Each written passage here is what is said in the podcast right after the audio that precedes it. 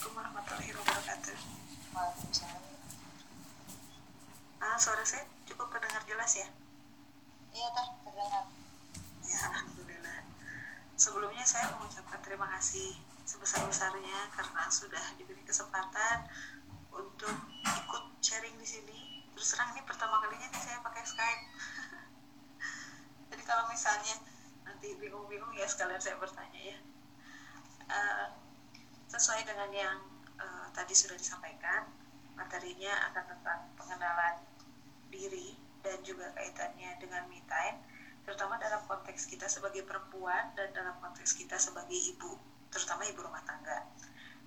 Ada banyak anggapan di masyarakat bahwa ketika seorang perempuan sudah masuk dalam ranah pernikahan dan ranah keluarga, maka otomatis waktu untuk dirinya sendiri itu jauh berkurang bukan hanya jauh berkurang bahkan beberapa uh, sebagian kalangan ibu-ibu menganggap bahwa ya sudah waktu itu habislah untuk keluarga.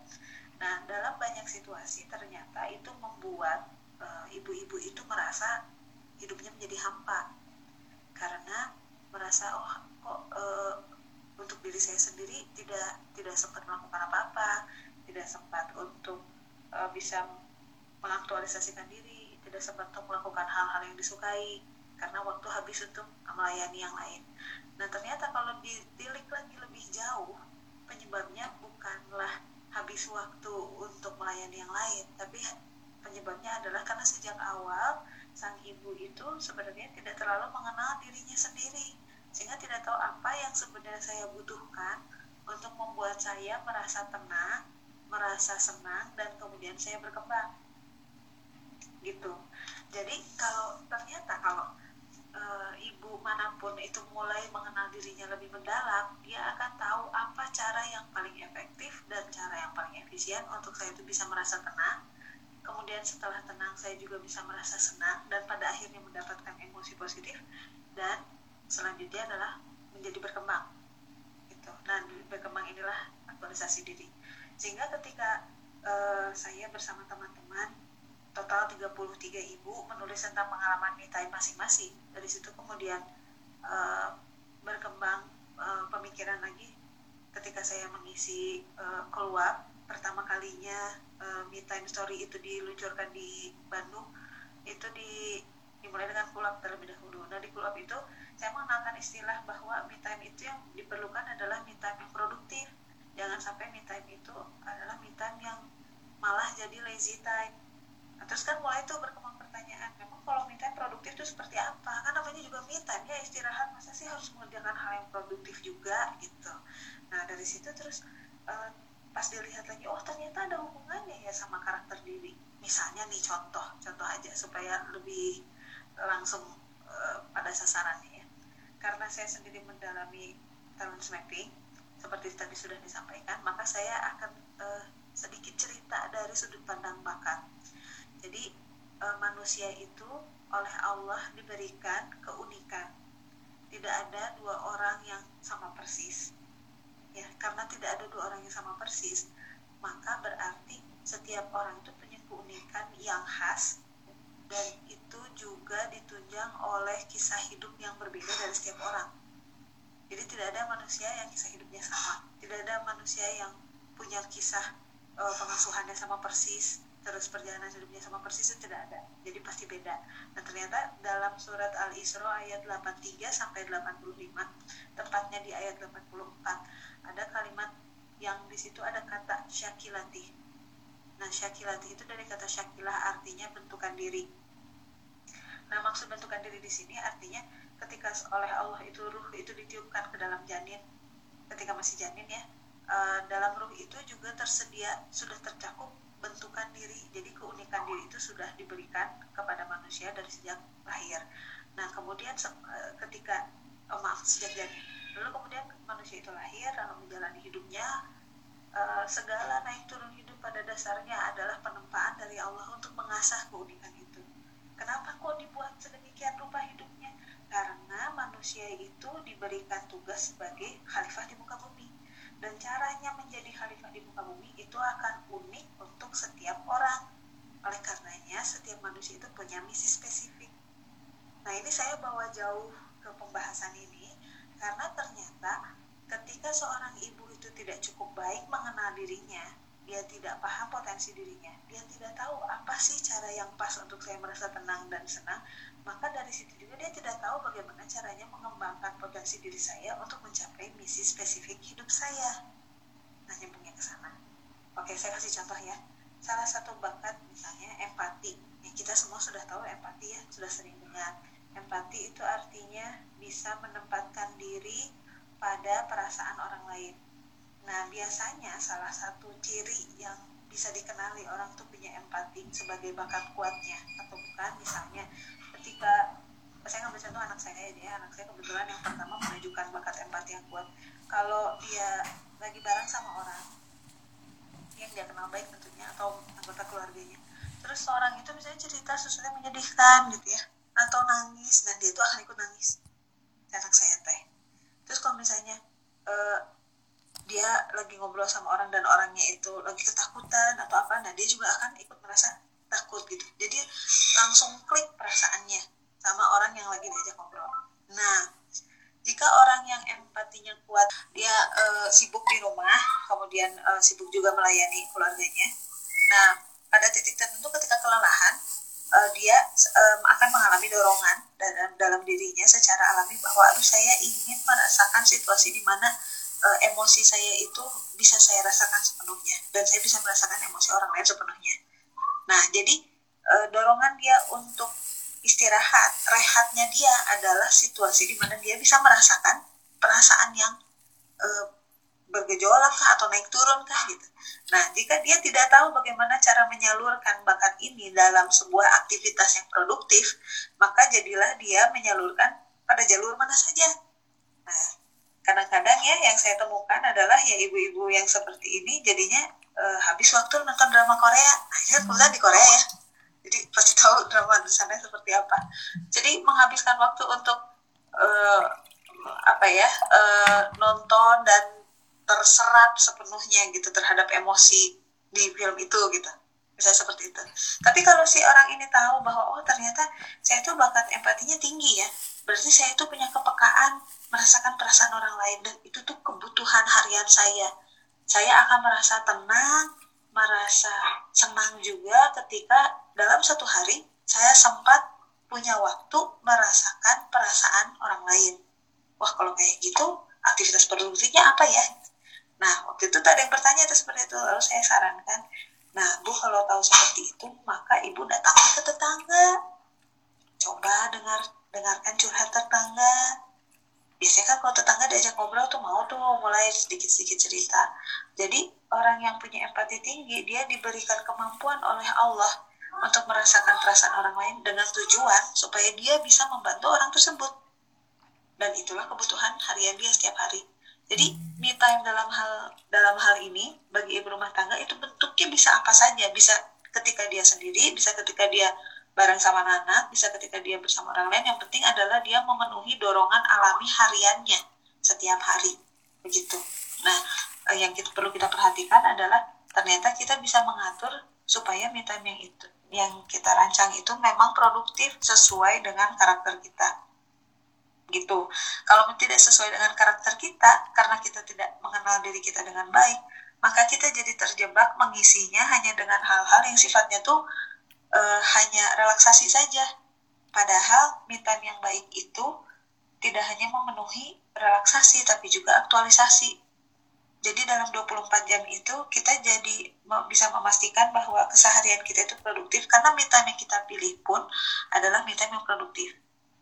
Contoh lain sebagai gambaran, saya sendiri, uh, bakat saya yang paling utama nomor satunya itu adalah intellection intellection tuh I N T E L L E C T I O S. Kalau di link uh, tulisan yang saya kasih itu ada tabelnya nomor satunya itu intellection nah intellection itu artinya saya kuat dan alami eh, secara alami kuat dalam aktivitas berpikir merenung mencari hikmah menarik esensi melihat benang merah.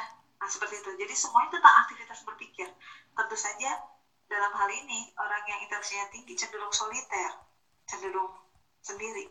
Nah terus saya punya empat anak yang mana usianya berdekatan jadi kebayang lah ya kalau di rumah itu rame gitu. Kalau di rumah terus uh, rebutan berantem gitu ya udah biasa ya namanya juga masih anak-anak dan usianya berdekatan nah terus saya saya menyadari bahwa bakat utama saya adalah intellection berarti untuk saya itu bisa sehat setiap hari saya perlu memenuhi dorongan alami diri saya untuk punya waktu sendiri lalu berpikir lalu merenung.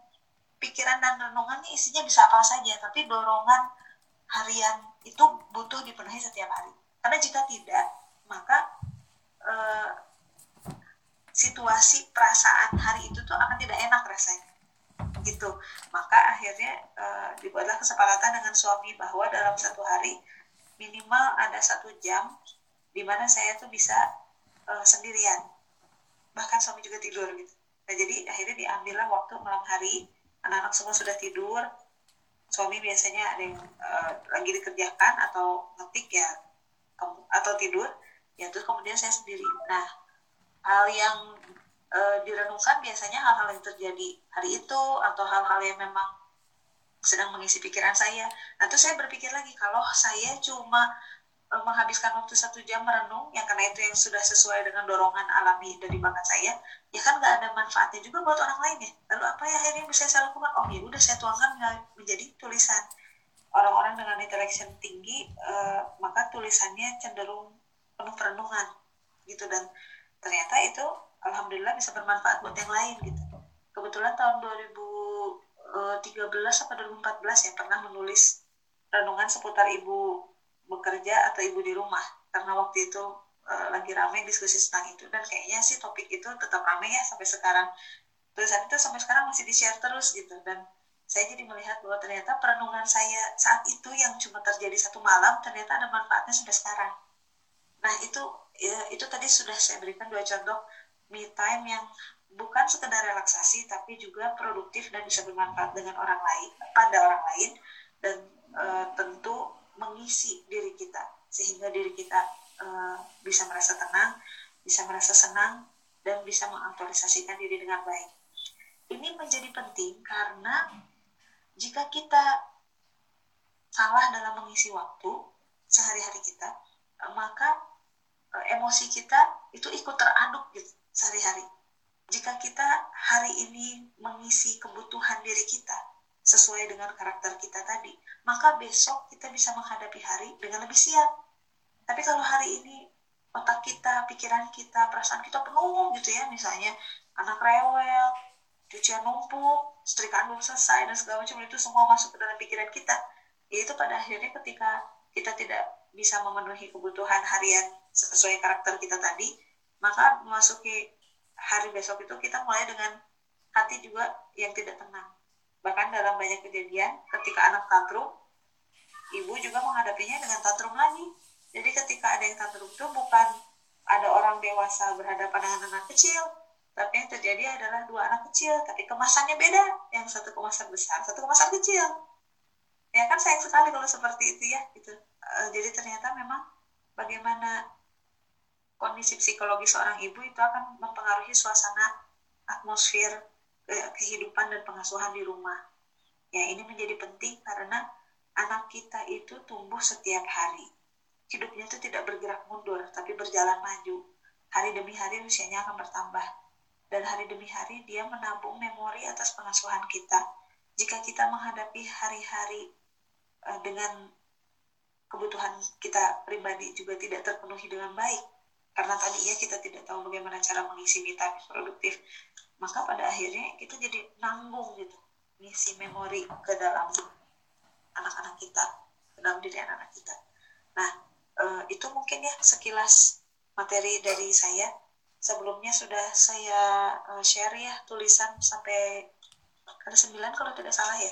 Nanti bisa nanya uh, bisa diskusi bisa sharing juga berdasarkan dari tulisan itu ataupun dari penjelasan saya tadi ataupun kalau misalnya mau curhat ya enggak gitu.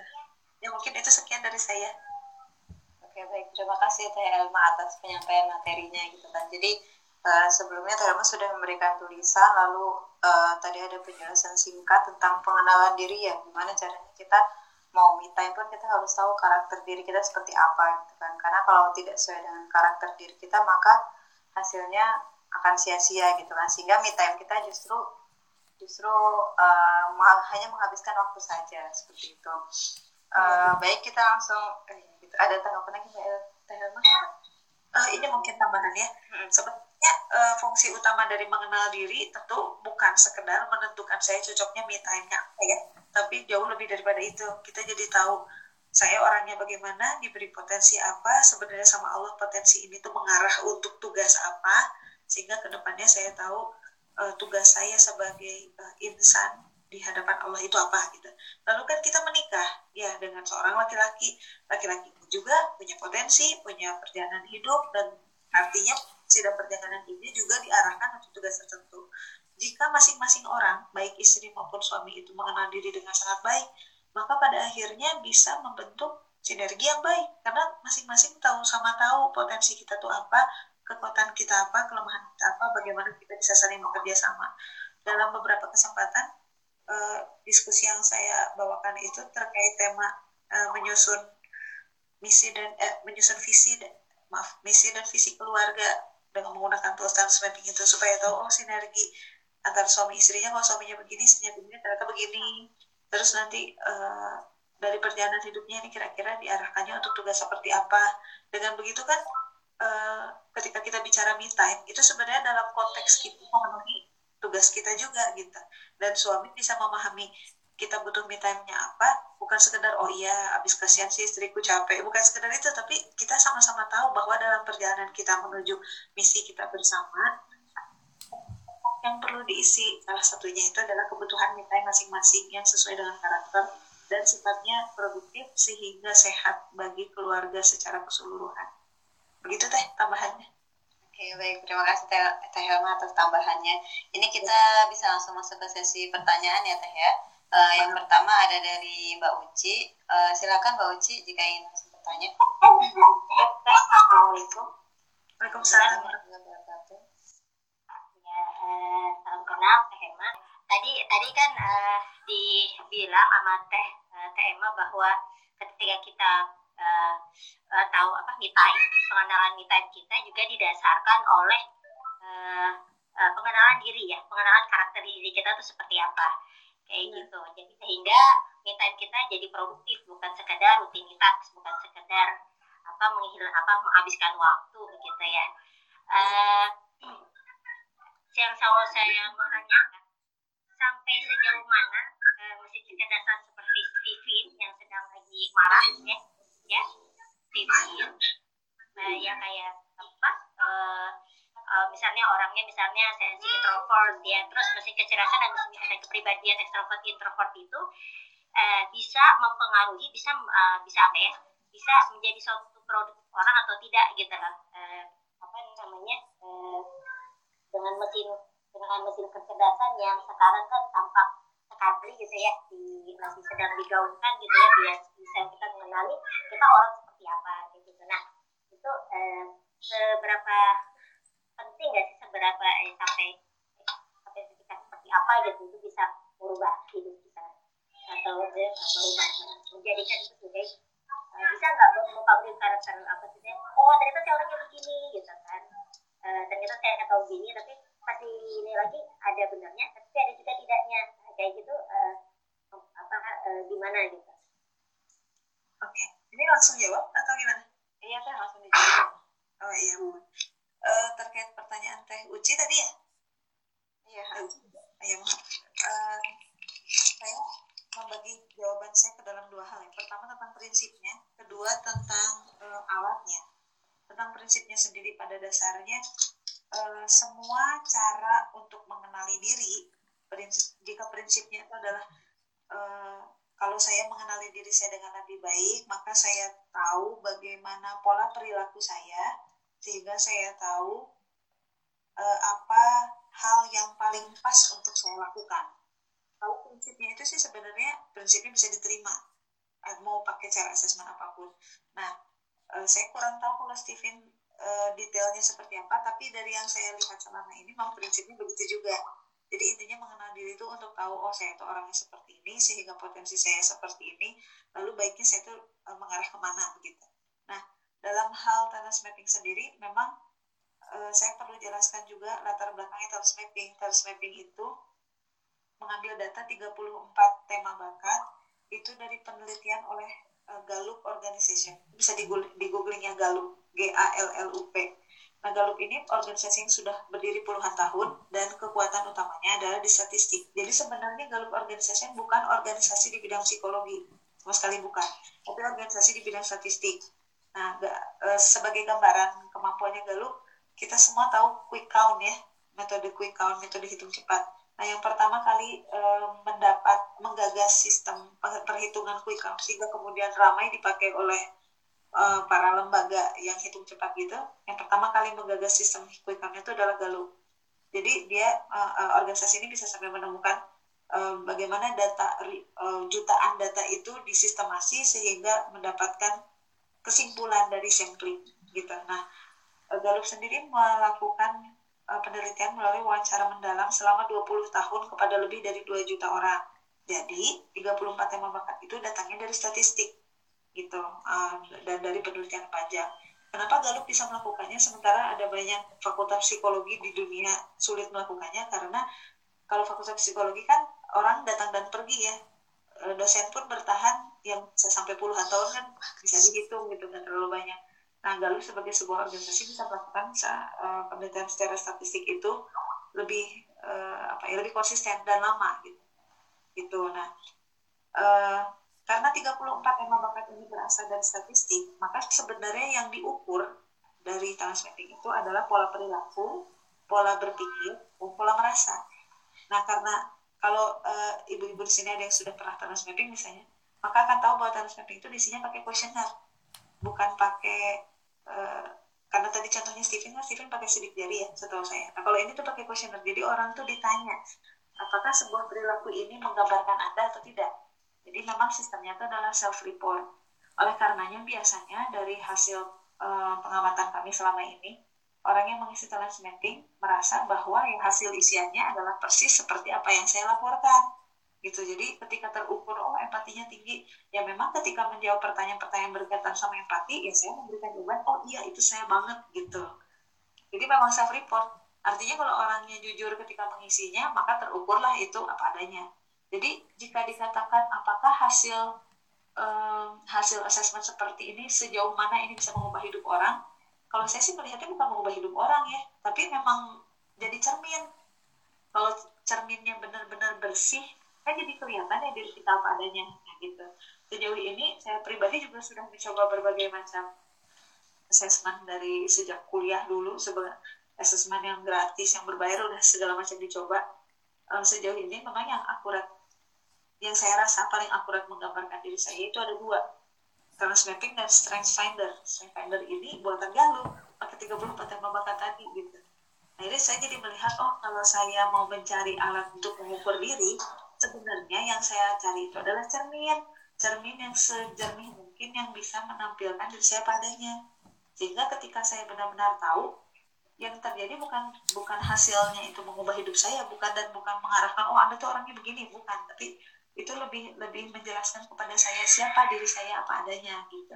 Jadi saya bukan dijudge oleh uh, si hasil itu. Ketika saya melihat hasil transmapping ya itulah yang saya rasakan. Nah sebagai gambaran uh, kan kita pernah tahu tuh personality plus kayak yang uh, koleris sanguinis melankolis sama pragmatis ya. Terus kita juga pernah tahu hmm, DISC uh, dominan uh, influencing kalau nggak compliance sama steady terus pernah juga ada MBTI yang INTJ, INFJ, ESFP, proses sendiri INTJ, uh, introvert, terus uh, thinking, uh, judging, sama perceiving, kan. Nah, yang menjadi khas dari setiap assessment itu adalah kita itu dikelompokkan pada kelompok-kelompok tertentu yang memiliki kemiripan sifat. Saya INTJ, di hasil yang MBTI ya. Uh, saya ketemu sama orang yang INTJ pas dilihat kita kok banyak bedanya tapi hasil tes kita sama-sama INTJ terus gambaran orang INTJ itu begini begini begini begini gitu. Ya sih cocok tapi ternyata saya dan dia ada banyak juga bedanya.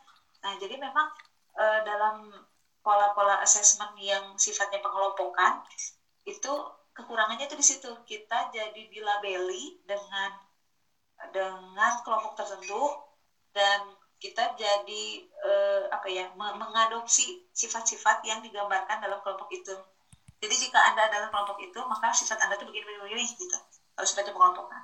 Nah yang saya suka dari taman mapping itu adalah anda tidak dikelompokkan 30 tiap orang itu punya 34 urutan sendiri. Beda-beda semua walaupun 34 tema bakatnya sama tapi kan diurutkannya jadi beda. Sehingga jika saya mau ketemu sama orang yang urutan nomor 1 sampai nomor 34 nya sepenuhnya sama dengan saya itu perbandingannya satu berbanding seingat saya ya 700 ribu orang. Gitu. Jadi saya harus nyari orang ke 700 ribu satu baru saya bisa dapat orang yang sama persis itu pun belum tentu minatnya sama. Karena bakat yang sama belum tentu minatnya sama. Misalnya saya orang intellection tinggi. Nomor satu. Saya kenal seorang teman yang sekarang lagi jadi ketua komunitas Numan Alikan Indonesia. Mungkin ada yang kenal di sini ya Kang Irfan Habibi Martanegara. Dia juga intellectionnya uh, nomor satu.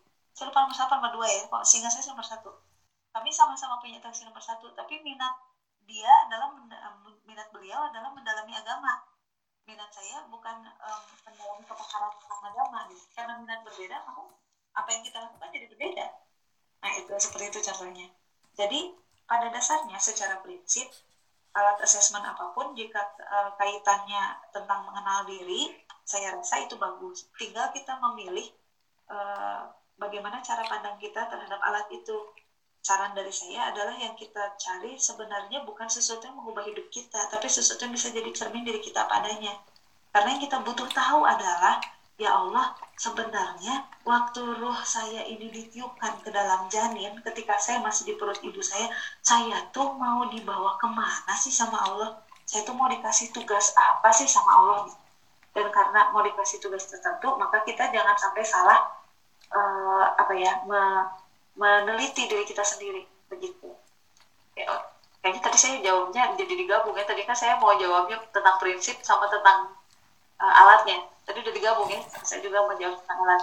Memang bedanya kalau talent mapping sama yang ini yang saya tahu itu berdasarkan statistik. Oleh karenanya uh, asesmennya diisinya kuesioner itu makanya talent mapping tidak bisa dicoba untuk anak usia 14 tahun ke bawah.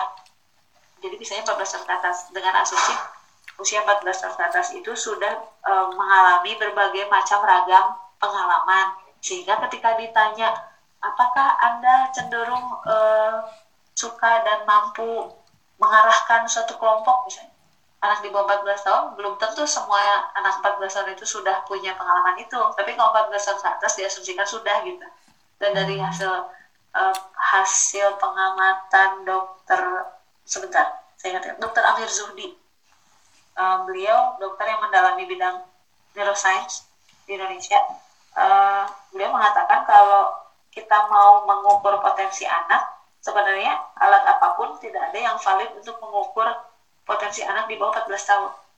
Begitu. Makanya yang biasanya saya sarankan kalau ke orang tua kalau mau melihat potensi anak ya amati aja mati aja observasi dengan lengkap. Tapi kalau mau observasi kan kita harus tahu dulu apa yang mau diobservasi ya. Hmm. Dengan dengan kita malah melabeli anak yang empatinya tinggi, kita melabeli dia dengan anak cengeng.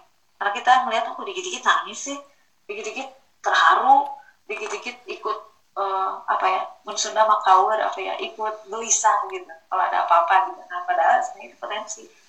Nah begitu kira-kira. Jadi uh, kalau disimpulkan pada dasarnya kalau secara prinsip uh, apa alat assessment apa pun insya Allah secara prinsip sudah paham semuanya intinya dan mengenali diri yang perlu kita lakukan memilih mana yang bisa jadi cermin paling jernih untuk melihat diri kita apa adanya.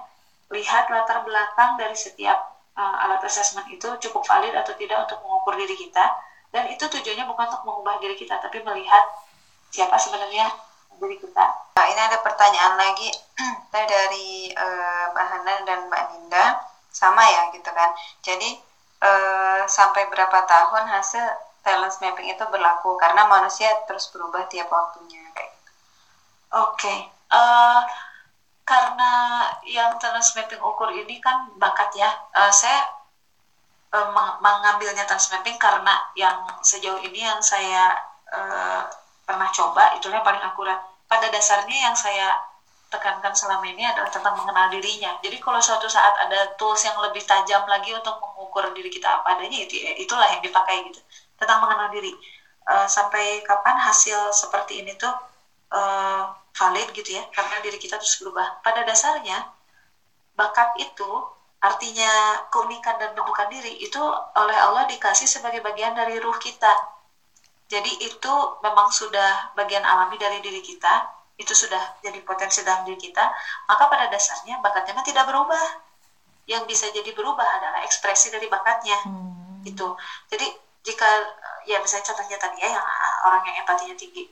Kalau kita perhatikan ada anak yang dari kecil dia mudah untuk uh, peka terhadap perasaan orang lain, dia mudah terharu, dia juga mudah senang ketika ada orang lain senang, maka kita bisa menduga dia punya kepekaan perasaan yang lebih tinggi dibandingkan orang lain. Nah, jika uh, dari kecil dia sudah konsisten menunjukkan sikap seperti itu, padahal tidak kita ajari ya, maka biasanya semakin dia dewasa, ya dia semakin menunjukkan itu.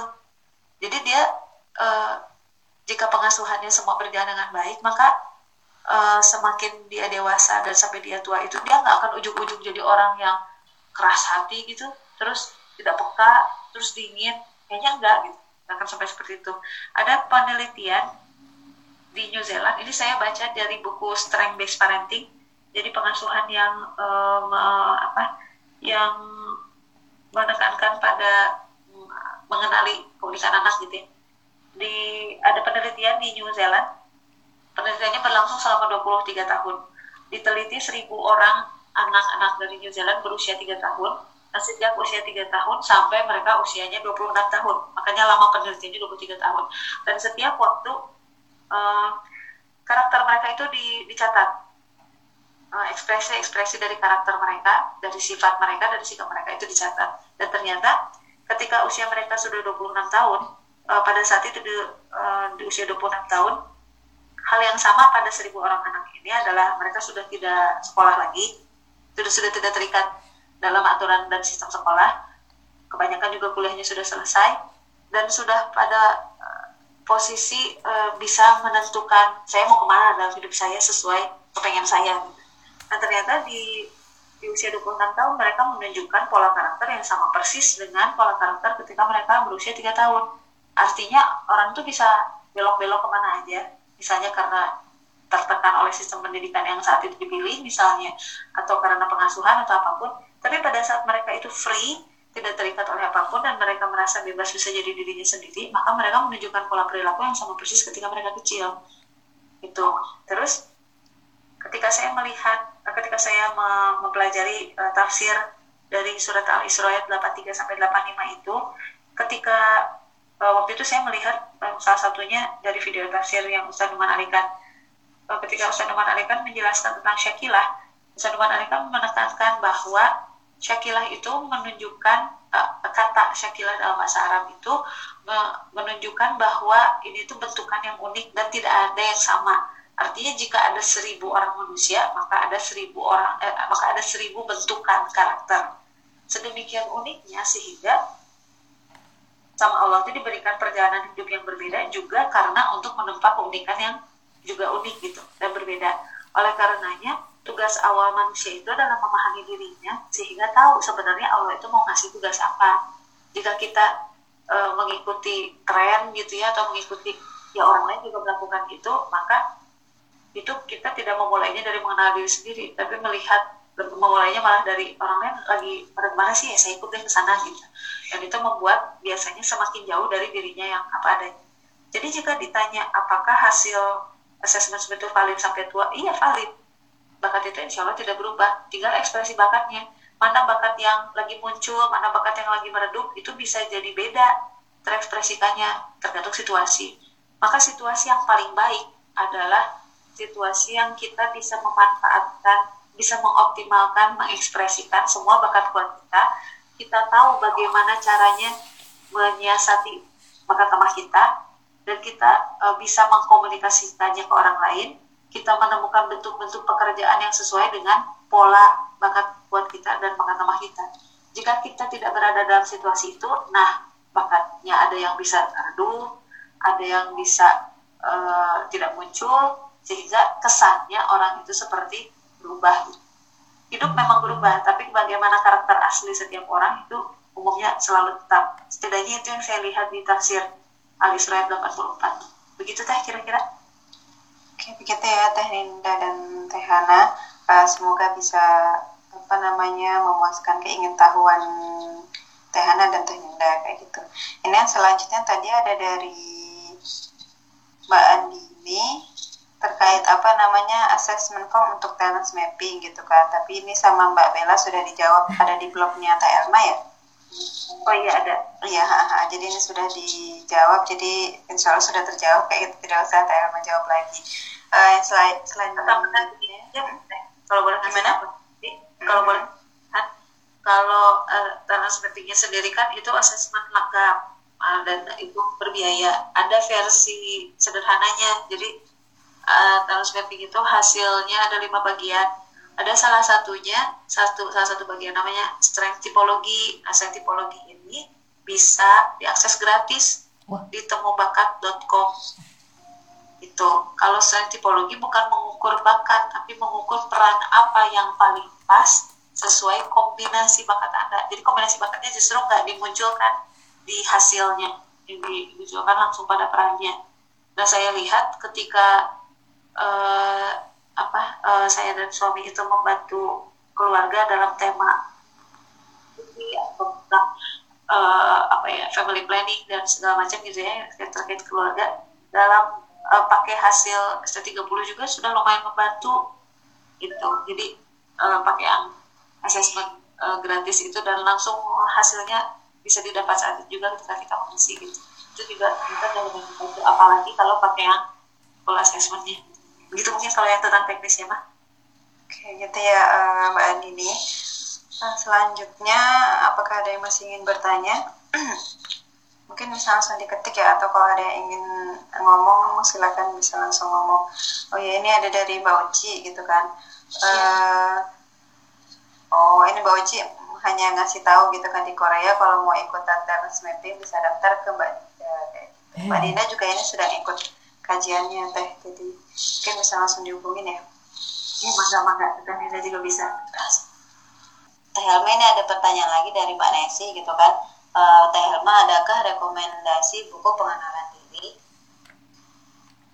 kalau buku yang saya rekomendasikan nah ini yang dari jual bebas itu dari Galup uh, terbitan Galup nama. Um, sebentar. Kalau saya nggak salah ingat Strength Finder 2.0 2.0 Strength Finder 2.0 yang nulisnya namanya Tom Rath T O M R A T H. Itu uh, membahas 34 bakat enaknya adalah ya sebenarnya ada mirip dengan buku transmittingnya buatan Abah Rama tapi yang ini jauh lebih lengkap dan nampaknya lebih mudah diakses kalau di sana ya. Kalau di sini kan buku luar negeri nggak terlalu banyak. Eh, di situ dibahas setiap bakat tuh. Jadi misalnya eh, orang yang analitikalnya tinggi itu begini maka biasanya mengisi waktu dengan cara begini. Terus kalau mau eh, kerja sama dengan orang seperti ini maka baiknya apa yang dilakukan gitu. Apa yang bisa dieksplor dari orang ini itu itu bisa beda-beda jadinya kita jadi ada gambaran eh, masing-masing orang dengan beda bakat itu bisa berinteraksi dengan cara apa kan kepake banget tuh kalau di rumah tangga gitu Wih, Buat Eh. ini ya komunikasi suami istri ya. Teh ya. walaupun nggak nggak langsung dituliskan di buku itu ya tapi kita jadi bisa ada gambaran ini saya boleh ngasih contoh nggak aku tentang suami istri atau boleh, Teh. oh ya Ini kebanyakan sih sudah sudah berkeluarga ya. Ya. Sudah berkeluarga jadi kayaknya contohnya bisa langsung mengena. Oke. Kebetulan tuh eh, beberapa waktu lalu ada yang eh, curhat. Jadi karena mungkin karena beberapa kali ngisi kulap kali ya, jadi banyak yang berlanjut ke curhat Japri. Ada seorang istri, kebetulan saya kenal baik eh, dengan beliau. Beliau cerita bahwa saya tuh sekarang tuh lagi dalam kondisi komunikasi yang sangat buruk dengan suami saya gitu. Dia bilang gitu awalnya. Dia cerita bahwa suami saya menganggap saya tuh lelet. Ah, lem, apa eh, lelet ngerti kan ya? Jadi serba lambat gitu. Terus eh, kalau misalnya saya eh, kalau suami itu mengingatkan saya saya tuh langsung eh, apa ya emosi saya tuh langsung naik terus langsung pecah gitu tangis saya tuh gitu. Terus saya merasa saya bukan istri yang baik karena tidak bisa memenuhi kebutuhan suami. Saya juga kadang tidak bisa jadi ibu yang baik karena kalau sudah eh, clash sama suami itu jadi terbawa perasaan gitu. Nah kemudian dari gambaran ceritanya itu waktu itu saya belum tahu kalau uh, belum tahu hasil transmapping beliau bahkan nggak tahu kalau beliau itu sudah transmapping atau belum saya bilang kalau dilihat dari ceritanya kan aslinya ceritanya panjang ya saya tadi hanya menyimpulkan kalau dilihat dari ceritanya uh, dan dari bagaimana saya mengenal teteh selama ini saya melihat teteh itu memang orangnya um, bisa memahami perasaan orang lain jadi saya menduga Teteh punya bakat empati yang kuat. Selain itu, saya perhatikan Teteh itu orangnya berhati-hati. Kalau mau mengambil keputusan, Teteh itu memikirkan berbagai macam faktor yang bisa jadi resiko. Teteh analisis dengan sungguh-sungguh. Kalau Teteh sudah yakin, oh ini kayaknya bisa nih resiko ini diantisipasi dengan cara begini, resiko yang ini diantisipasi dengan cara begini. Kalau kejadian seperti ini, kayaknya nanti solusinya begini. Kalau itu semua sudah selesai dipikirkan, barulah Teteh mengambil keputusan itu yang saya lihat di situ uh, teteh uh, ketika teteh uh, melihat suami teteh itu komplain terhadap teteh uh, saya melihat harga diri teteh itu kayak yang jatuh gitu. Sehingga uh, kalau dilihat dari bagaimana interaksi mereka selama ini karena saya juga kenal ya sama mereka uh, buat teteh berbakti pada suami itu adalah adalah kebahagiaan jadi bukan cuma sekedar oh saya tuh harus berbakti pada suami bukan sekedar itu untuk teteh yang satu ini uh, beliau itu memang ketika bisa membahagiakan suami, berbakti pada suami, membahagiakan anak itu tuh muncul gitu kebahagiaannya gitu dan kebahagiaan karena ketulusan itu. Lalu saya akhirnya menyimpulkan kehati-hatian beliau dalam mengambil keputusan itu uh, mengarah pada uh, apa contoh bakat deliberatif namanya. Terus kalau yang tadi tentang uh, apa senang membahagiakan orang lain dan melayani orang lain itu ada bakatnya sendiri namanya billing jadi saya menyimpulkan ada tiga bakat itulah yang kuat. Lalu dari gambaran cerita beliau tentang suaminya, oh tampaknya suaminya ini orangnya senang itu apa ya taktis gitu dan kalau uh, menyampaikan sesuatu itu sifatnya itu selalu instruksional. Jadi yang perlu dilakukan itu ini ini ini ini lakukan sekarang tep tep tep tep tep gitu. Orangnya seperti itu. Ketika kemudian istrinya tidak bisa mengimbangi kecepatan kerja suaminya, suaminya uh, jadi nggak betah gitu. Lalu saya jadi melihat oh jadi suaminya itu memang senang jika sesuatu itu dilakukan dengan caranya persis seperti caranya. Orangnya cenderung tegas instruksional dan mau orang lain itu melakukan uh, saat itu juga yang di, yang diminta. Jadi saya menduga oh ini bakat komennya tinggi. Dan karena uh, suami ini si suaminya ini ketika komplain kepada istrinya ya dia sampaikan aja terus komplainnya. Segitu istrinya tuh udah nangis gitu ya.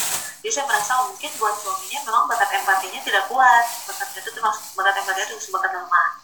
Nah dari obrolan itu baru tentang bakatnya tuh. Terus saya bilang begini e, teteh menurut saya dengan teteh itu punya bakat empati yang tinggi deliberatifnya juga tinggi kehati-hatian tadi ya sama bakat beliefnya tinggi maka sebenarnya teteh adalah istri ya saya mencoba menggambarkan apa yang saya lihat Teteh adalah istri yang buat Teteh berbakti dan berdedikasi pada keluarga itu adalah kebahagiaan dan kemuliaan buat Teteh.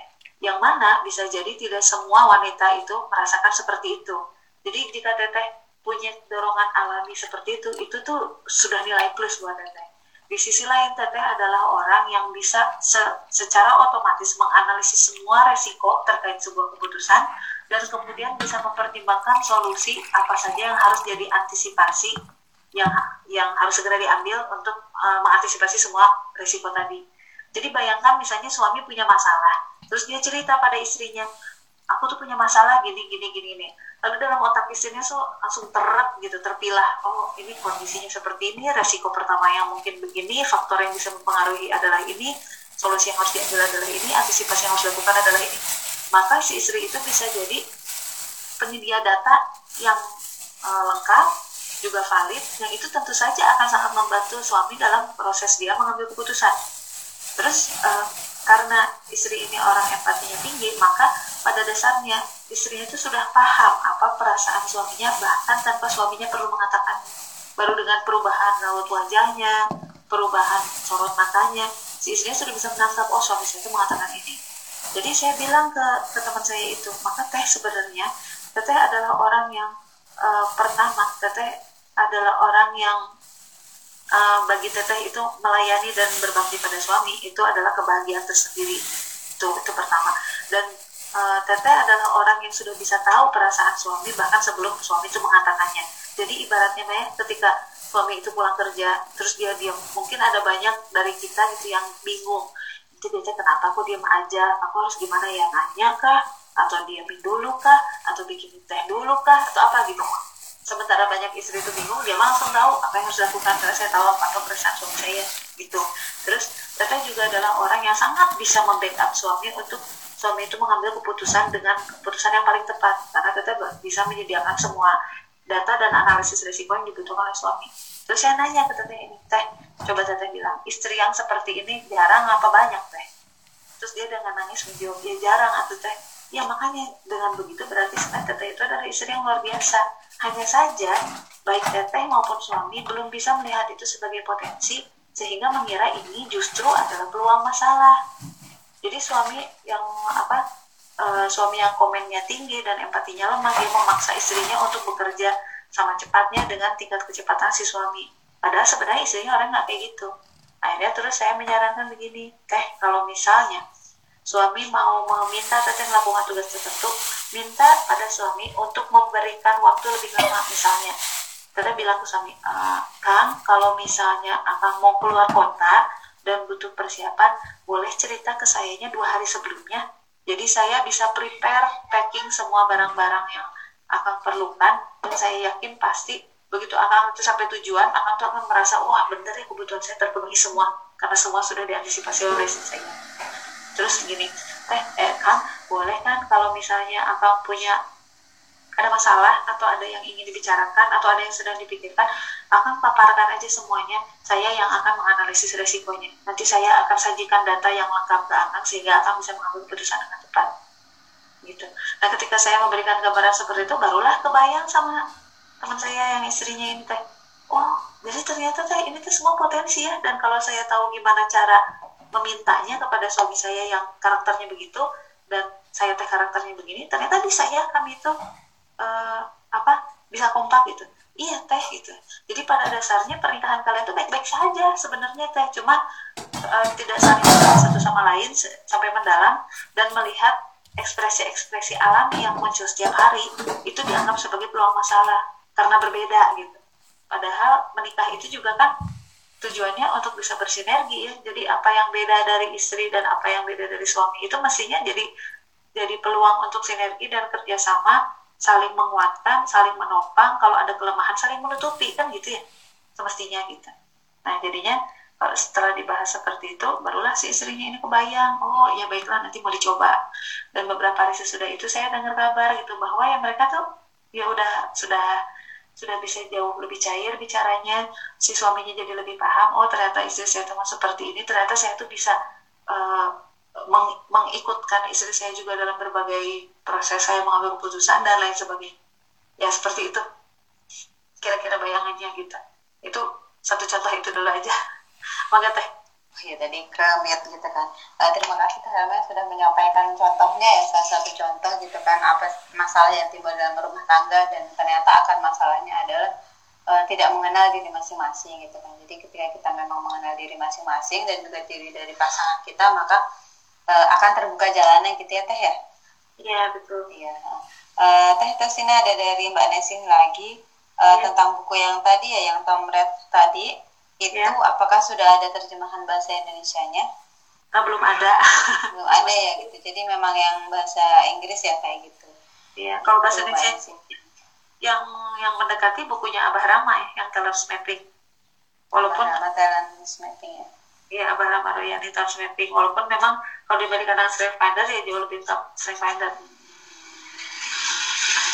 Gitu ya, Mbak ya. Uh, baik yang lainnya apakah ada yang masih ingin bertanya? cuma ngasih info teh gitu kan barusan ngecek di oh, yes, uh, Waterpark Itaewon ada bukunya available yang sekitar tiga puluh dua ribu itu yeah. ya, mungkin bisa dicari ya bukunya ya bagi yang di Korea kayak gitu kalau di Indonesia sepertinya di toko buku susah ya teh carinya ya iya karena waktu itu juga dapat dari toko buku terus hmm. pesan hmm. itu itu kalau di Indonesia kayaknya emang harus ke Amazon atau gimana gitu jadi iya. susah gitu uh, baik mbak mbak ada yang masih ingin bertanya uh, kalau misalnya uh, belum ada yang bertanya, saya mau cerita sedikit di salah satu tulisan saya kan ada yang tentang lima pilar kebahagiaan. Iya, iya, iya, ya, teh silakan. Uh, jadi mengenal diri itu salah satunya juga uh, supaya tahu bagaimana cara spesifik setiap orang untuk bahagia. Karena bakal beda-beda. Orang dengan bakat uh, belief misalnya seperti tadi dia senang melayani orang lain. Maka dia akan bahagia jika dia punya aktivitas sebagai volunteer misalnya. Uh, tapi kalau misalnya uh, orang yang apa ya misalnya bakat communicationnya tinggi misalnya maka dia uh, caranya dia bahagia adalah ketika dia bertemu dengan orang lain dan ngobrol nah uh, di salah satu tulisan saya kalau tidak salah yang judulnya bakat adalah petunjuk ke kebahagiaan kalau nggak salah ya atau yang ibu otentik ibu bahagia saya agak lupa. Uh, di situ saya men mengutip pernyataan dari Martin Seligman. Ibu-ibu bisa googling Martin Seligman M A R T I N S E L L I G M A N. Uh, beliau adalah psikolog yang menggagas ranah psikologi positif. Jadi uh, menurut beliau kalau psikologi itu lebih sering mempelajari tentang bagaimana membuat orang yang sakit uh, mentalnya, jiwanya menjadi sehat. Kalau psikologi positif itu bagaimana membantu orang yang sehat mencapai kebahagiaan sejati. Lalu dia menganalisis kebahagiaan sejati itu datangnya dari mana aja sih sehingga orang itu bisa merasakan kebahagiaan sejati. Nah, di, di tulisan itu saya uh, mengutip juga bahwa kebahagiaan itu bukan kesenangan. Jadi beda ya. Misalnya kita uh, capek habis uh, apa ya habis menenangkan anak tantrum gitu misalnya. Terus kita mikir aduh kayaknya ini kalau makan es krim enak deh gitu. terus kita makan es krim nah, itu namanya kesenangan. Itu bukan kebahagiaan. Eh kalau kesenangan tentu saja itu juga kita uh, kita butuhkan secara alami sehari-hari. Tapi maksudnya kebahagiaan sejati itu sesuatu yang lebih mendalam lebih mengakar dan lebih lebih tentang hidup kita jangka panjang. Nah menurut Martin Seligman kebahagiaan itu ditopang oleh lima pilar kebetulan singkatannya mudah diingat PERMA P E R M A P-nya itu positive emotion, E-nya engagement, R-nya relationship, M-nya meaning, A-nya achievement. Jadi menurut beliau, uh, pilar pertama untuk orang untuk merasakan kebahagiaan sejati adalah pertama dia harus mendapat emosi positif setiap hari. Bagi orang dewasa, emosi positif itu didapat dan juga diciptakan. Bagaimana orang bisa menciptakan emosi positif kalau dia tidak mengenal dirinya sendiri? Jika ada orang yang misalnya nih ada dua orang ibu cerita mereka lagi ngobrolin me time misalnya yang satu bilang gini aku mah kalau lagi capek enakan me time tuh ketemu temen misalnya arisan ke atau jalan-jalan ke mana pokoknya bareng sama temen. Terus yang satu lagi merasa oh gitu ya caranya biar biar senang. Uh, soalnya aku selama ini tuh uh, biar aku me time gitu aku cuma baca buku aja sendiri ah ya kali ya aku mau coba ah kayak gitu ketemu sama teman gitu itu uh, eksper, uh, eksperimen ya terhadap diri sendiri. Ternyata uh, si si ibu yang biasanya baca buku ini ya justru dia nggak betah ketika ketemu orang. Terus ketika nggak betah ketemu orang dia lang lalu merasa rendah diri kayak aku kok susah amat ya bersosialisasi sama orang kok aku malah ketemu orang tuh bukannya makin semangat kok malah makin merasa capek mudah mudah lelah gitu ya ternyata memang tipe orang beda-beda dan uh, jika diteliti lebih jauh bisa jadi si ibu yang memang senang ketemu orang ini dia punya bakat terkait relasi dengan orang itu kuat. Tapi kalau orang yang yang tadi dia senang baca buku itu dia bakat-bakat yang terkait relasi dengan orang itu lemah. Dia justru bakatnya banyak yang kuatnya tentang aktivitas seputar berpikir. Contohnya yang tadi saya sebutin bakat saya sendiri tentang share gitu misalnya. Jadi buat saya pribadi kalau saya mau me time kalau saya tuh ketemu orang bisa jadi malah capek. Tapi ketemu orang banyak. Nah jadi tentang positif emosi. Kita perlu tahu bagaimana cara kita mendapatkan emosi positif juga menciptakan emosi positif. Dalam hal menjadi ibu ini penting karena ini mengisi harian kita sehari-hari. Uh, menangani anak yang nangis. Jadi emosi kita jadi negatif ya. Terus gimana caranya menciptakannya lagi jadi emosi positif? Nah ini yang banyak diajarkan oleh banyak uh, bapak ibu yang mendalami parenting. Ya misalnya kalau Bu Eli Risman kan sudah menekankan maka pakailah komunikasi yang baik, yang benar dan menyenangkan karena itu menciptakan emosi positif pada diri anak maupun pada diri ibu. Nah, itu tadi tentang positive emotion. Yang kedua lah adalah engagement. Engagement di sini bukan pertunangan ya, tapi maksudnya keterlibatan sepenuhnya terhadap uh, hal yang sedang kita jalani. Misalnya, uh, misalnya ada dua orang bapak. Bapak yang pertama dia di, bekerja di perusahaan A, di bapak yang kedua juga bekerja di perusahaan A. Tapi si bapak yang pertama ini uh, dia uh, menjalani pekerjaannya ya ya sebagai pekerjaan saja. Dia tidak merasa terhubung dan terlibat sepenuhnya terhadap pekerjaannya itu. Sementara si bapak yang kedua dia merasa wah ini pekerjaan ini gue banget nih. Cocok banget sama sama uh, gayanya aku sama kepengennya aku. Aku memang pengennya kerjanya hal-hal yang begini deh. Dan akhirnya dia bisa melakukan uh, dengan lebih baik. Kita bisa lihat wah dalam jangka panjang si bapak yang pertama dan bapak yang kedua mana saya akan lebih bahagia tentu saja bapak yang kedua karena dia berada di pekerjaan yang tepat itu maksudnya terkait engagement Nah, waktu saya membahas tentang engagement ini dengan ibu-ibu gitu ya, waktu isi keluar itu, sudah ada yang bertanya gini, ya tapi kalau jadi ibu maka nggak bisa milih. Ya, kita tidak bisa milih anak kita yang mana, apakah kita bisa terhubung dan terlibat dengan anak yang ini atau enggak gitu. Beda sama pekerjaan, kita nggak suka, ini bisa resign. Kalau keluarga kan nggak bisa. Aduh, saya tuh bete banget deh sama suami saya. Kan nggak bisa ujung-ujung pergi gitu. Saya capek banget deh sama anak yang nggak bisa ujung-ujung pergi. Nah, jadi makanya untuk memahami engagement ini nanti akan nyambung juga ke relationship sama meaning yang ketiga dan keempat relationship itu artinya uh, orang yang uh, bahagia secara sejati gitu ya adalah yang punya relasi yang sehat relasi yang sehat itu bukan sekadar didapat tapi diciptakan jadi dalam konteks kita menjadi istri dan ibu membangun relasi yang sehat itu adalah kebutuhan dasar untuk menjadi bahagia jika relasinya tidak sehat, tentu kita tidak bahagia. Dan oleh karena kita perlu belajar skill menciptakan relasi yang bahagia. Gimana ya caranya ngomong ke suami supaya komunikasi itu berjalan dengan baik dan relasi kita tuh makin lama makin kuat. Begitu juga ke anak. Nah, oleh karena itu, ketika Martin Seligman ini mengeluarkan uh, teori permanya, uh, ketika bicara tentang relationship dia ya beliau juga mengkritik gaya hidup orang-orang yang soliter tidak mau berkeluarga karena justru menurut beliau keluarga adalah salah satu sumber kebahagiaan.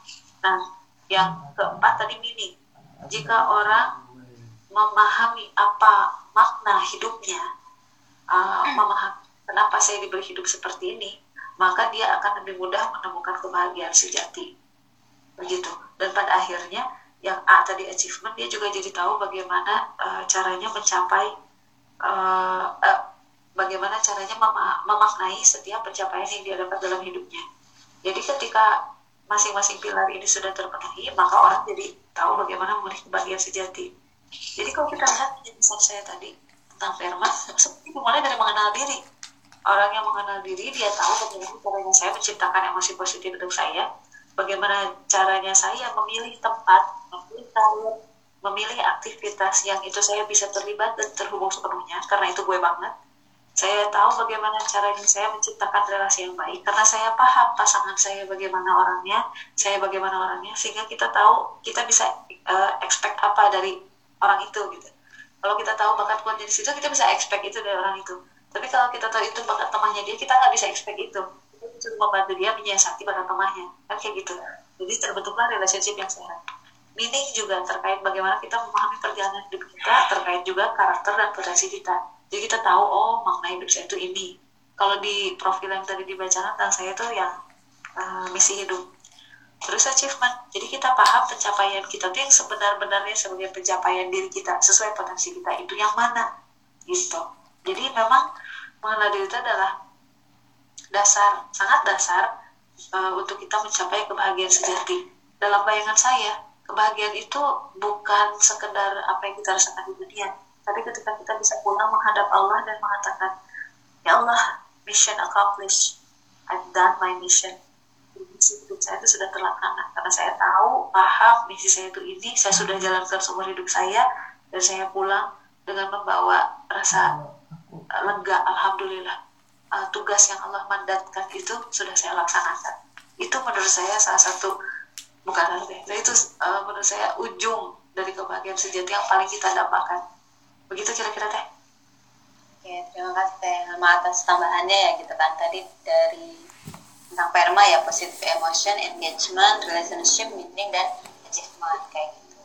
Nah ini ada pertanyaan lagi teh gitu ya. Pertanyaan terakhir ya mungkin ya dari Mbak Dewi uh, saya mau tanya kalau ketertarikan orang selalu berubah-ubah itu gimana ya misalnya orang ini ada saatnya bahagia bertemu banyak orang tapi suatu saat lebih lebih nyaman menyendiri Apakah itu artinya karakter orang ini labil atau apakah mungkin orang memiliki banyak karakter? Terima. Kalau bakat sendiri sebenarnya tidak satu ya. Jadi karakter orang itu adalah kumpulan uh, bakatnya. Karena bakat itu tidak hanya satu, maka memang ya sedemikian unik lah orang. Ada yang dia senang ketemu orang, iya. Dia kadang-kadang juga mau sendiri juga iya gitu. Jadi ini tidak ada pengkutuban, tidak ada pengkutuban.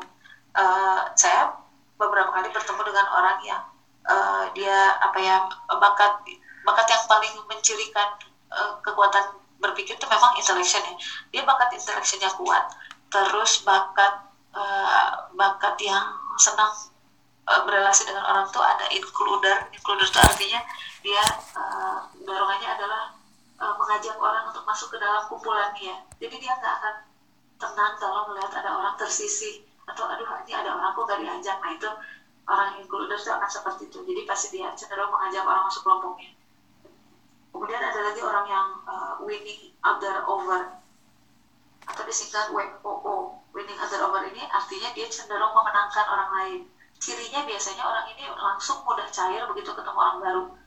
Nah jadi misalnya kalau kita naik angkot gitu ya nggak saling kenal awalnya eh terus bisa cair aja gitu ngobrol gitu. Uh, nanti ujung-ujungnya bisa tukeran nomor HP nah itu tuh orang yang wuhnya kuat. Ada lagi bakat lain terkait relasi dengan orang itu adalah relator.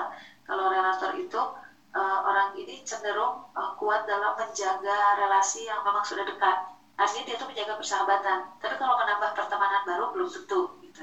nah orang tuh macam-macam saya pernah ketemu dengan orang yang yang bakat berpikirnya kuat intellectionnya kuat terus analitikalnya kuat jadi segala hal yang uh, kaitannya berpikir dan uh, cenderung orang mengira itu tuh dilakukan sendiri gitu tapi dia juga punya bakat includer yang kuat, relator yang kuat, punya kuat.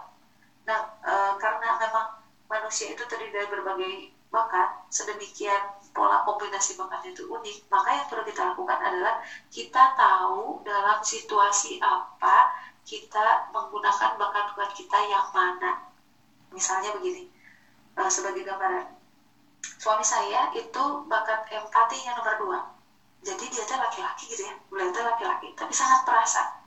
Jadi di rumah ini yang paling peka perasaannya itu justru suami saya. Kalau saya mah justru orangnya lempeng. Karena empati saya nggak kuat jadi empati saya itu termasuk bakat yang sedang lah gitu. E, perbedaannya antara kami berdua adalah e, saya butuh nanya dulu kamu merasa apa? Baru saya ngerti dia merasa apa. Tapi kalau suami saya nggak usah lihat aja ekspresinya langsung ngerti maksudnya. Dan tahu bagaimana mentreatment orang itu karena empatinya kuat. Nah anggapan kita orang yang empatinya kuat maka tidak bisa tegas. Kan gitu ya anggapan kita. Nah tapi kalau bicara bakat ternyata tidak begitu suami saya itu empatinya nomor dua uh, bakat komen komen C O M M A N D itu bakat untuk uh, tegas mengambil kendali uh, mem memberikan kejelasan clarity gitu ya uh, uh, value utama itu clarity nah bakat komennya itu saya lupa nomor tujuh atau nomor delapan gitu jadi termasuk bakat penunjang Nah, uh, jadi suami saya itu orang yang uh, perasa iya, terus uh, tegas dan bisa mengarahkan juga iya. Salah satu ciri orang uh, ciri pembeda antara orang empati sama orang komen ini misalnya ter, ada pada dua orang berbeda ya, orang yang empatinya kuat dan orang yang komennya kuat. Jika orang ini berhadapan dengan konflik, maka kalau orang empati cenderung me, dia berada dalam posisi merasakan perasaan semua orang yang sedang terlibat konflik. Jika ada yang, yang terlibat konflik itu ada yang lagi nangis ya dia jadi ikut nangis. Kalau ada orang yang terlibat konflik itu lagi marah ya dia jadi ikut marah. Itu kalau orang empati. Tapi kalau orang yang komen yang kuat terlibat dalam konflik maka dia cenderung uh, mengambil kendali atas situasi lalu memperjelas ini tuh kejadiannya bagaimana fakta fakta faktanya apa saja siapa yang salah siapa yang benar jadi solusinya gimana. Jadi orang yang komennya tinggi itu uh, sangat berani menghadapi konflik bisa jadi pelerai gitu. Nah suami saya empati dan komedi itu sama-sama kuat. Jadi uh, akhirnya yang saya lihat cara beliau menggunakannya adalah kebetulan bakat nomor satunya itu individualization jadi bakat dalam mengenali uh, keunikan uh, pembeda setiap orang maka yang beliau lakukan adalah ketika beliau sedang uh, apa ya membantu orang lain untuk mengenali dirinya melalui tools mapping Bakat individualisasinya membantu beliau secara peka mengenali kognitif orang. Bahkan empatinya membantu beliau untuk paham oh perasaan tiap orang itu begini latar belakang kehidupannya begini sehingga mempengaruhi kehidupannya sekarang seperti ini. Lalu bahkan komennya memandu uh, membantunya untuk uh, memberikan arahan-arahan yang tepat dan tegas. Oh jadi hidup anda itu begini begini begini begini. Jadi kayak coach gitu. Jadi memang pada pada setiap orang bahkan itu ada macam-macam. Yang penting kita tahu bagaimana cara kita menggunakannya pada situasi tepat pada situasi mana suami saya bisa menggunakan bakat empatinya yang kuat? Pada situasi mana suami saya bisa menggunakan bakat komedi yang kuat? Saya lihat itu di bagaimana beliau uh, ngobrol dengan anak-anak. Dan anak-anak lagi lagi konflik nih lagi berantem. Pada situasi seperti apa bakat empatinya yang digunakan? Jadi misalnya oh jadi kakak tuh lagi merasa begini loh. Dia, dia beliau membantu menjelaskan perasaan masing-masing anak yang terlibat konflik. Ada masanya begitu. Ada juga situasi yang oh ini harus langsung diambil uh, apa ya uh, diarahkan dengan tegas. Oh kakak tidak bisa begitu. Jadi yang ini uh, kakak begini adik begini yuk kita kita selesaikan caranya begini begini situasi seperti itu juga bisa gitu.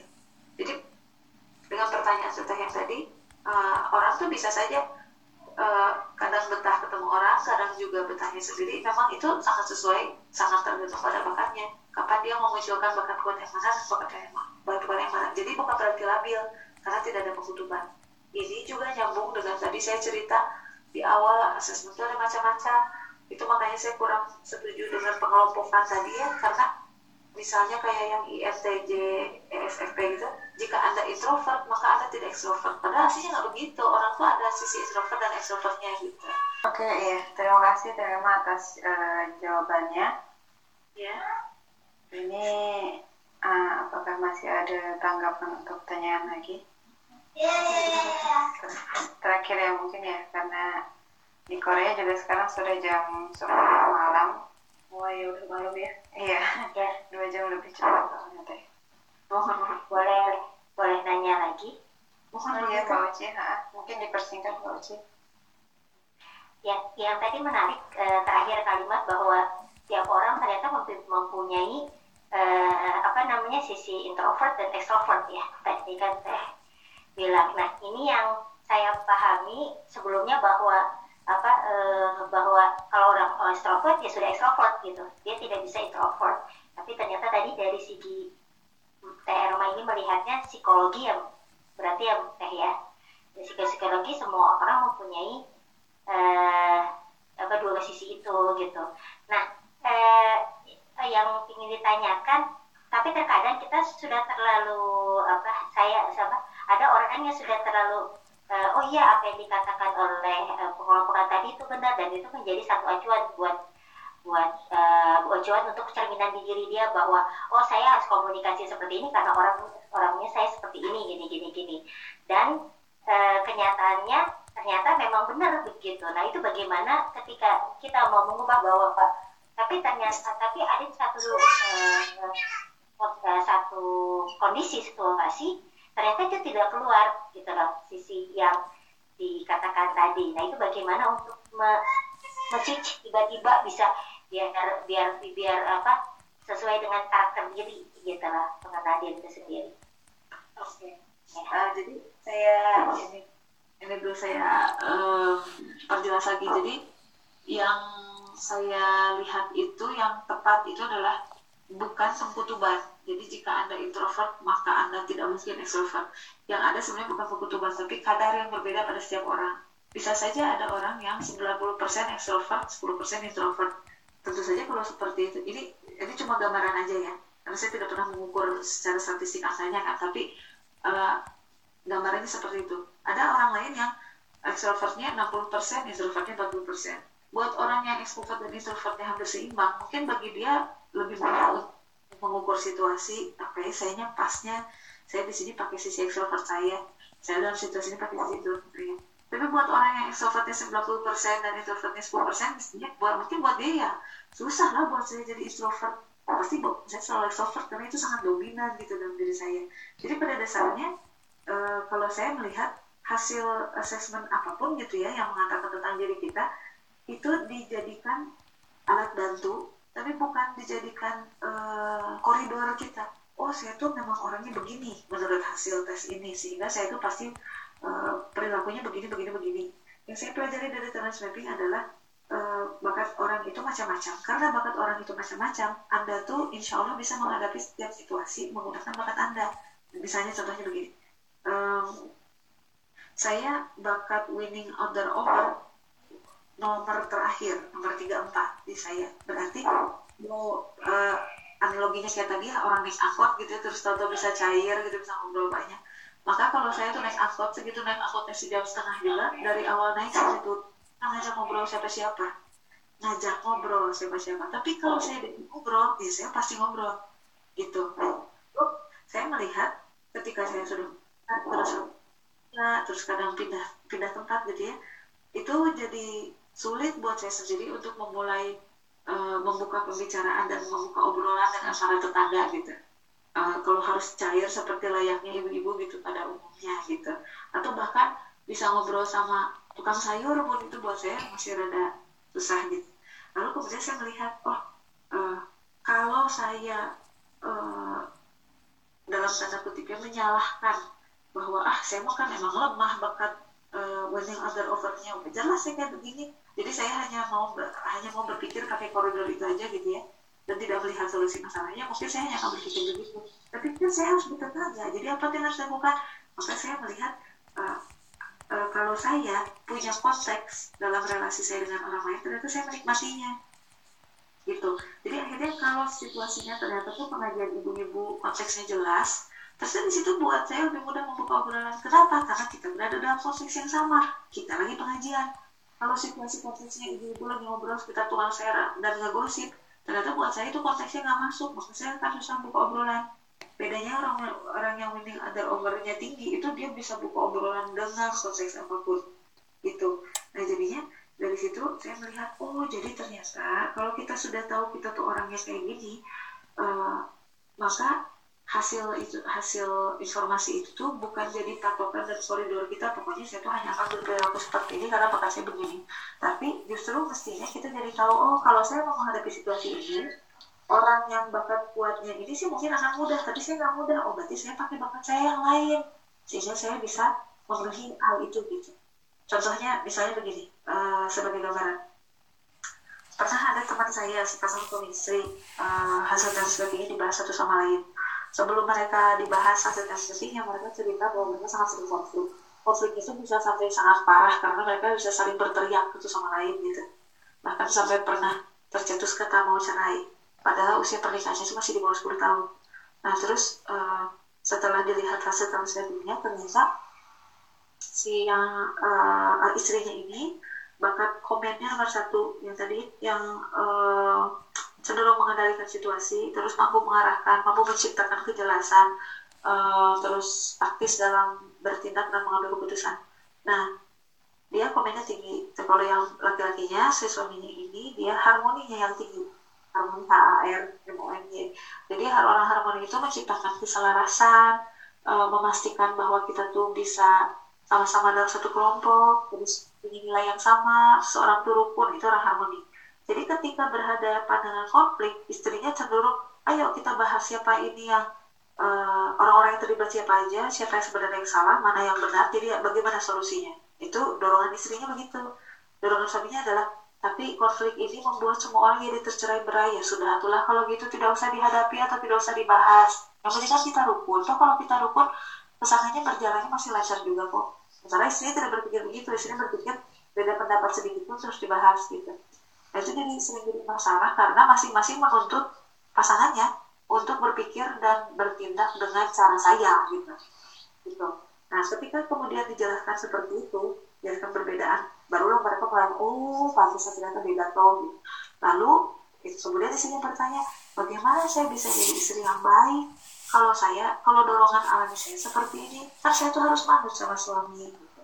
Lalu kemudian melihat, teh coba lihat, di suami teh bakat analitikalnya itu termasuk bakat kuat. Jadi suaminya itu punya kemampuan secara alami mampu menganalisis situasi, bisa memilah-milah uh, ininya apa sistematikanya, tahapan-tahapannya harus seperti apa. Orang-orang dengan analitikal kuat ini yang biasanya kuat nama di lab dan betah dan bahagia. Itu orang-orang dengan analitikal kuat. Gitu. Uh, suami saya pun akhirnya tahu bahwa kenapa saya, beliau tuh dulu waktu kuliah di biologi nggak terlalu kuat lama di lab paling lama katanya cuma kuat dua jam gitu habis itu pasti pusing. Karena ternyata bakat analitikalnya emang lemah gitu. Orang-orang analytical tinggi itu biasanya uh, kuat dalam hitungan uh, dalam analisis yang sifatnya tuh pakai angka gitu itu kuat. Nah si suaminya ini kuat di analytical Artinya jika ada situasi, masalah atau apa pun gitu ya, suaminya itu akan secara alami e, memilah-milah faktor-faktornya apa aja dan mengerti ini tahapan e, solusinya mau kayak gimana nih. Gitu. E, jadi suaminya bisa berpikir logis. Sementara ternyata istrinya analitikalnya rendah. Jadi ketika si istri itu secara alam yang merespon situasi dengan oke okay, berarti kita tuh harus ngebenerin situasi gini gini gini gini pada dasarnya uh, dia tidak ditunjang dengan kemampuan berpikir analitis. Jadi itu adalah dorongan alaminya hanya untuk menyelesaikan situasi. Kebayang nggak? Jadi dia pengen menyelesaikan situasi, tapi dia tidak punya bakat yang menunjang untuk memahami eh, faktor-faktor uh, apa saja yang diperlukan untuk menyelesaikan situasi itu. Gitu. Jadi ternyata ketika dijelaskan, jadi teh teteh bisa manut ke suami karena teteh tahu suami teteh yang paling mampu untuk memilah segala macam masalah dan uh, bisa dipastikan keputusan yang dia ambil itu tepat tapi beliau pasti butuh waktu nah ya kan kita kami dengan cara percaya bahwa suami saya itu bisa memikirkan solusinya. Karena bisa memikirkan semua analisisnya. Sementara saya tidak. Nah yang bisa saya lakukan adalah membantu mengakselerasi waktu yang diperlukan buat suami saya mengambil keputusan. Jadi di situlah akhirnya saling saling apa? Saling kerjasamanya. Di situ akhirnya si istri itu bisa menerima bahwa untuk saya manut ke istri ke suami saya bukan cuma sekedar karena saya itu sorry bukan bukan sekedar uh, selain karena memang saya itu ingin berbakti pada suami uh, menjadi istri yang uh, solehah dan dan manut pada suami juga karena saya tahu pada bagian mana saya itu sangat bisa mengandalkan suami karena tempat itu juga saya itu punya kelemahan nah jadi dengan begitu dalam konteks pasangan kita juga jadi butuh jadi butuh tahu ya sebelah mana uh, bakat yang ini bisa digunakan sebelah mana yang bakat ini bisa digunakan menopang pasangan kita sebelah mana bakat yang ini disiasati untuk uh, karena itu adalah bakat teman kita disiasati oleh pasangan kita. Seperti itu contohnya. Mudah-mudahan membantunya dengan gambaran tadi. Ya. Uh, ini yang terakhir ya dari uh, Mbak Bania ini hanya pernyataan saja sepertinya gitu kan. Jadi uh, ya teh saya setuju. ENTJ dan sangat berbeda dengan uh, jadi Mbak Bania ini ENTJ dan sangat berbeda dengan ENTJ seumuran saya di mana introvert intuition saya seperti sudah terdevelop dengan baik ENTJ juga sering diasosiasikan dengan ESTP ya jadi ter, lebih terlihat hura-hura sedangkan saya lebih banyak membutuhkan waktu buat introspeksi diri dan sepertinya lebih tinggi empati daripada ENTJ seumuran saya. Kebanyakan teman seumuran saya merasa terkotak setelah mengetahui tipe MBTI-nya seperti apa. Jadi kalau sudah dapat ENTJ, seringnya malah terbatas oleh kelebihan dan kekurangan dari ENTJ ketika melakukan keputusan. Nah jadi tadi tentang yang itu ya, yang pengkotak-kotakan karakter itu ya teh ya. Kayak gitu. Ini hanya pernyataan saja dari Mbak Bania. Mungkin ada tanggapan dari Teh uh, tadi ada kalimat ENTJ itu sering disamakan dengan e, ES apa tadi? ESTP ESTP memang jadi terlihat berbeda karena begini menurut saya faktor kuncinya. Ini saya bukan bahas tentang mapping tapi bahas tentang memahami MBTI karena dulu juga dalam waktu cukup lama beberapa tahun saya coba mempelajari MBTI lebih mendalam gitu.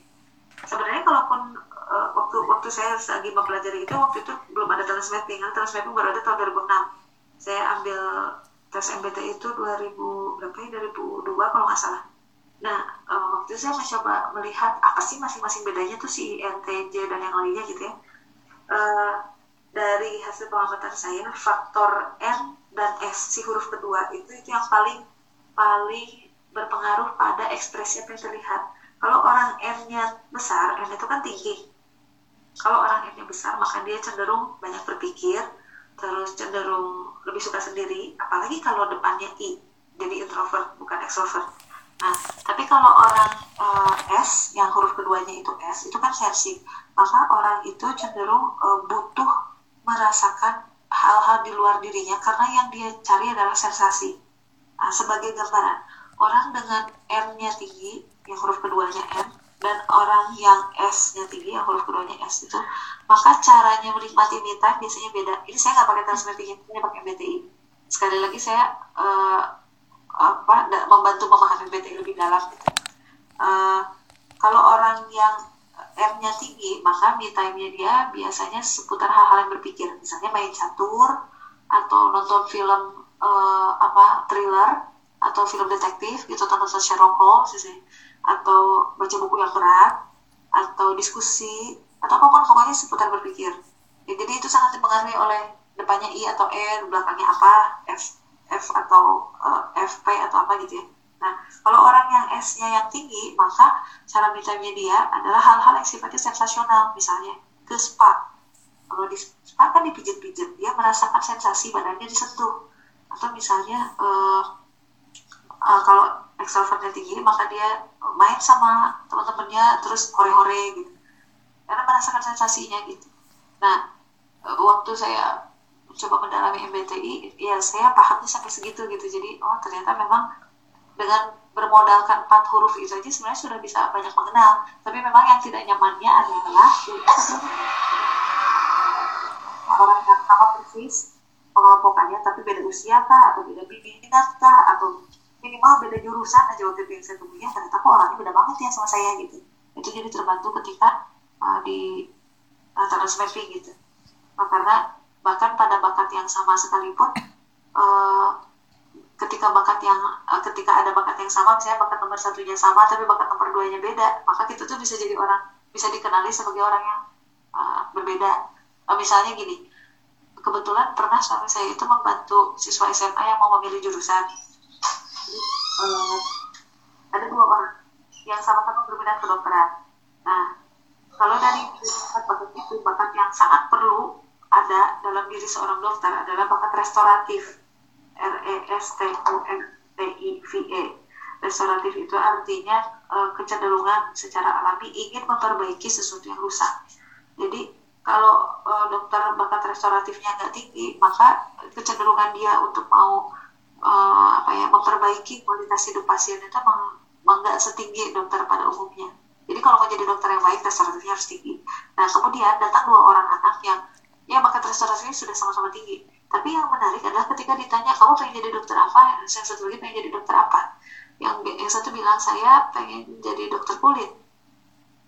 Karena saya suka uh, waktu itu ditanya gak ya alasannya oh lupa kalau nggak salah deh yang satu pengen jadi dokter kulit satu pengen jadi dokter forensik nah pas si temennya bilang eh pas yang satu itu bilang pengen jadi dokter forensik tuh namanya pada ketawa oh iya tuh dia mah nontonnya juga film yang science fiction gitu atau yang CSI yang crime scene crime scene investigation kayak gitu film itu terus pas dilihat ternyata dari hasil uh, tesnya uh, si anak yang pengen masuk uh, pengen jadi dokter forensik ini dia punya bakat konteks yang kuat konteks C O N T E X T itu artinya kecenderungan kuat untuk ingin mengetahui sejarah atau latar belakang dari sesuatu. Artinya, jika yang datang pada dia itu adalah jenazah, misalnya yang sudah patah tangannya kah, lebam mukanya, dia tuh sangat tertarik untuk tahu ini tuh kenapa. Dan dia akan lacak itu dengan berbagai macam uh, metodenya untuk mendiagnosanya, dia akan lacak itu. Kalau dia tidak punya kecenderungan kuat kayak gitu, ya kan males ya, pokoknya udah meninggal ya udah selesai gitu. Nah, sementara si yang satu lagi yang pengen jadi dokter kulit, ternyata dia punya bakat maximizernya tinggi. Maximizer M A X I M I Z E R. Artinya, buat dia, sesuatu yang biasa itu kurang. Jadi harus jadi sangat bagus. Artinya kulit kulit berjerawat dikit orang anggap umum buat dia mah enggak harus lebih mulus gitu. Nah saya kayak gitu. Terus uh, buat dia menerima yang uh, apa orang yang dengan misalnya habis kecelakaan terus ternyata untuk recovery-nya salah satunya butuh operasi plastik dia senang melakukannya. Karena situasi yang tadinya biasa akan dia buat jadi bagus sehingga si orang itu tuh bisa kembali bersosialisasi lagi dengan orang seperti orang normal pada umumnya gitu. Jadi bakat yang berbeda padahal bakat pertamanya sama itu jadi uh, apa ya mengarahkan dua orang itu pada minat yang berbeda juga pada uh, arah tugas yang berbeda gitu. Seperti itu. Ini jadi jadi nyambung dengan bagaimana uh, kenapa asesmen yang sifatnya mengkotak-kotakan itu jadi kurang tajam. Bukan berarti salah, kalau saya sih meyakini setiap asesmen itu ada penelitiannya masing-masing. ya saya meyakini MBTI pada saat itu ya itulah yang paling tajam yang bisa dilakukan dari hasil penelitian. Tapi kan makin makin lama makin lama akan ada penelitian-penelitian baru. Jadi di masa depan juga bisa. Jadi akan lebih banyak lagi penelitian yang membantu kita melihat bisa mengukur diri kita apa adanya dengan lebih tajam lagi gitu. Ya begitu